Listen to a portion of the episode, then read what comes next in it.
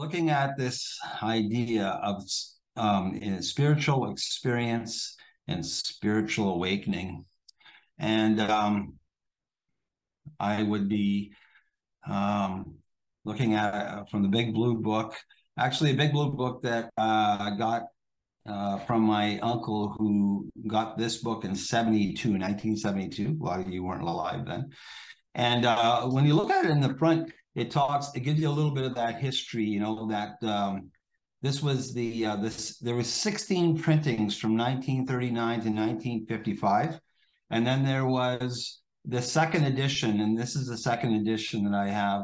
And uh, it was it was second edition, new and re- revised in 1955. Again, I I wasn't even born then, but anyway. Um, but uh, it was the 13th printing in 1972. So John is the expert on this book. I'm not. Um, but um, I would say that maybe some things have changed from the way the book was written after with different editions and whatnot and changes, maybe grammar stuff and whatever. I don't know about content, but I was really, um, I was looking for, to be honest, this share to be an encouragement around community and us um, really believing coming out of COVID and and life after COVID, um, just really seeing how uh, important uh, community was. That we get together, that we go out of our way to get together and take the opportunities. I can't wait till Saturday night this week. Uh, I'm looking forward to being there and hearing shares and whatnot at um, at that event. But um, in in the in the in near the back of the book and page 569 it talks about these terms spiritual experience and spiritual awakenings. And it was interesting to read i won't read verbatim what it's saying but it was saying that there was in the first in the first book and whatnot it started to believe that everybody believed that you had to have this uh, more of a religious experience in order for it, the 12 step program to work and then as time went on, they started talking about in this in this book about how it wasn't that it was bad that it was thought of that way, but a lot of um, a lot of people actually did uh, get help from the 12 step program and maybe experience um, spiritual experience and spiritual awakening which is used a lot in that in this book right?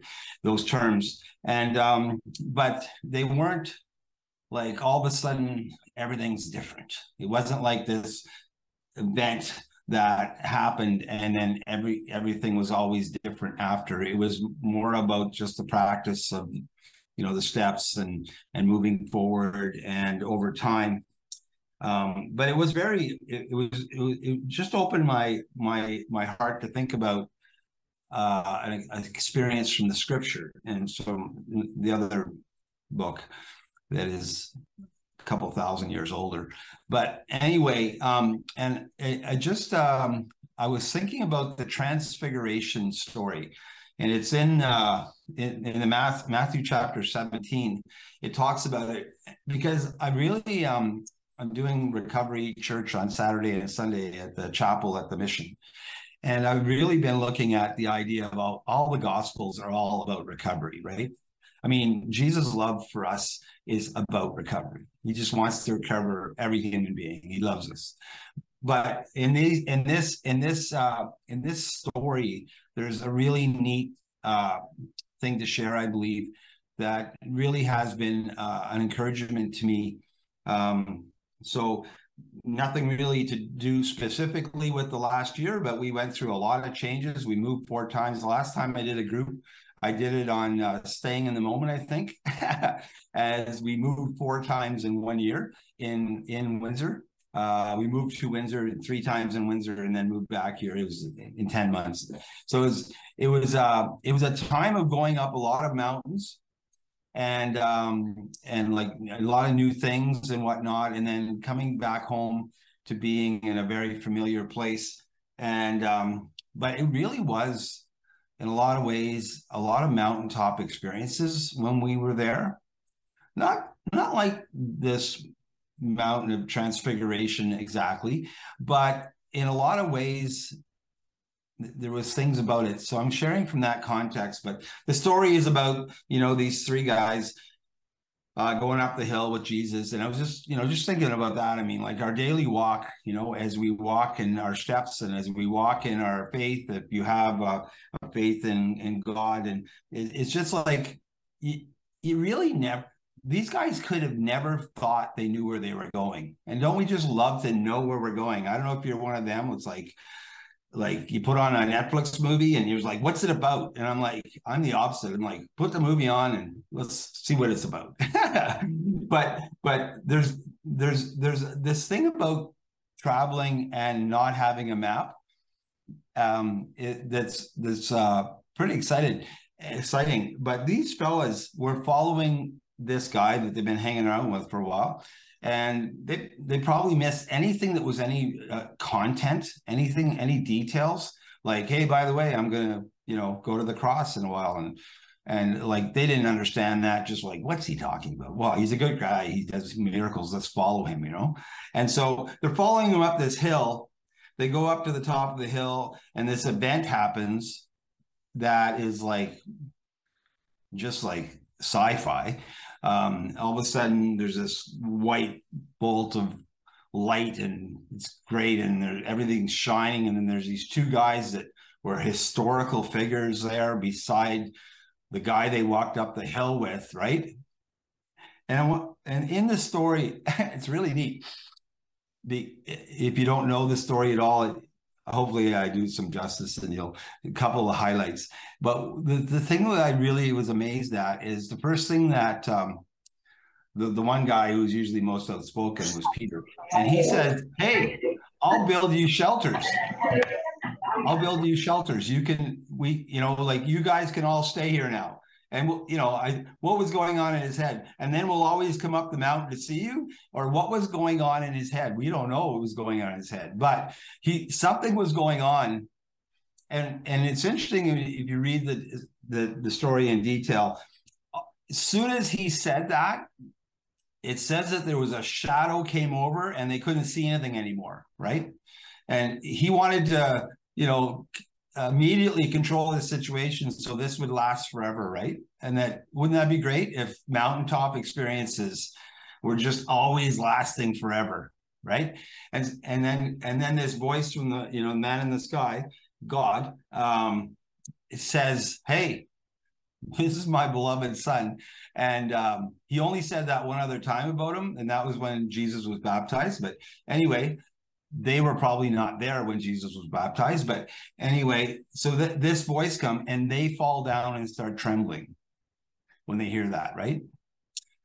It's like, wow, this is pretty big spiritual experience.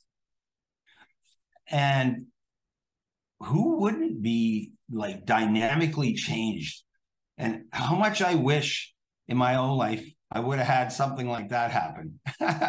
you know, it would be like, okay, I'll never be the same. There's no different. Like this is an awakening. This is who this is. I mean, this is just a it's really, really crazy big event. It's a big awakening. It's a big experience. And they're laying on the ground full of fear. The other side of that, sometimes uh, in recovery, like when we we've gone through times and I I've been walking in recovery for quite a long time and recently over the last 12 15 years in uh, codependency and working recovery with codependency uh, as something that I found myself really becoming sick with.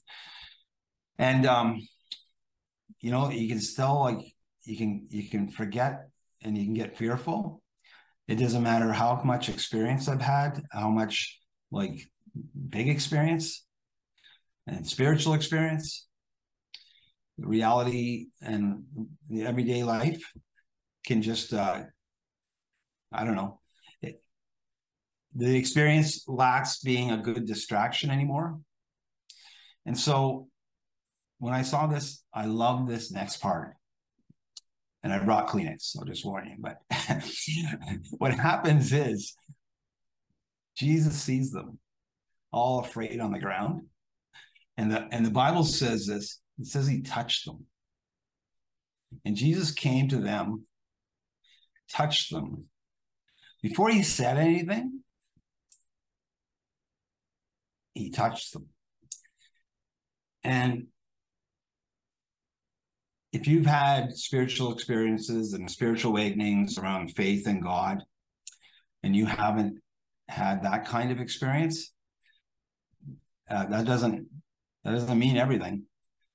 But those kinds of experiences, it's like it's like for me, it's like when God actually sends somebody to me who doesn't know what's going on in my life and and gives me a hug and says, I've been praying for you. Wow. There's a touch. Because there's a physical touch. It's like if uh, John and uh, Vicky were down in Montreal at that uh, nice time away, and uh, John said, "Let's go to Baskin Robbins." And then if and, and he really wants Baskin Robbins, and uh, and or maybe it's the other way around. But um, and he said he takes Vicky's hand and he says, "Let's go to Baskin Robbins." How much more powerful is that when there's a touch involved, eh? It's just how it's just how this experience with God wants to work in our lives. And um, I believe the Bible goes on and continues to say, and then he and, and then he said, he said, you know, it says he touched them, then he and, and then said, Get up, do not be afraid. 365 times in the Bible. Do not be afraid. Do not be afraid. Do you think God knew we'd have a problem with it? yeah. And so, anyway, get up and do not be afraid. And this is my favorite, well, maybe I got a lot of favorite parts. Um, and lifting up their eyes, they saw no one except Jesus. Wow. What a spiritual experience. What an awakening. How can how can we all be involved in that on a day-to-day basis? Eh? I'd sign up for that, right?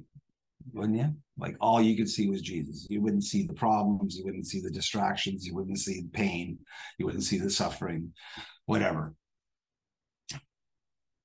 And then he says, um, they saw no one else and and this is the best part this is the best part they start coming down the hill and he's with them.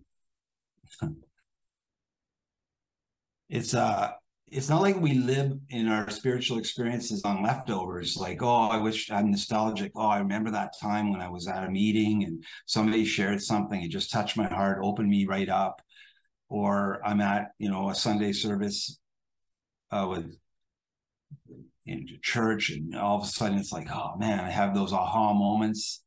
Yeah he's walking with them down the hill. He's in the valley with them too. He does he he gives them some other instructions by the way. He just says hey you know what? Don't mention this to anybody till i uh, till i die on the cross. Then you can talk about this. But the part i saw in the story that i thought was really amazing about the same spiritual experience we have with God or the awakenings we can have. They're probably not all that flashy. But what he wanted to do was instill his touch in their lives. He wanted them to um, get up and move. And he wanted them to actually focus on him. And that awakening and that experience, the the way that's that the way that is played out, I believe, in my life, and I think in a lot of others, is by actually in the valley, on not on the top of the mountain, but on the day to day life, in the in the difficult areas where I can still okay, this is what's it what's what's about Jesus and all this. And his compassion and love is is that. I just want to finish with uh, a reading. It's not from uh, it's from a book by Henry Nouwen. It's called The Bread for the Journey. It's, it's a daily reader I read, and uh, along with a couple others. Um, but this one here, I was reading this on March 18th, and I thought this this is what kind of end and give us something. And um, when I first say poverty, we think of all kinds of things.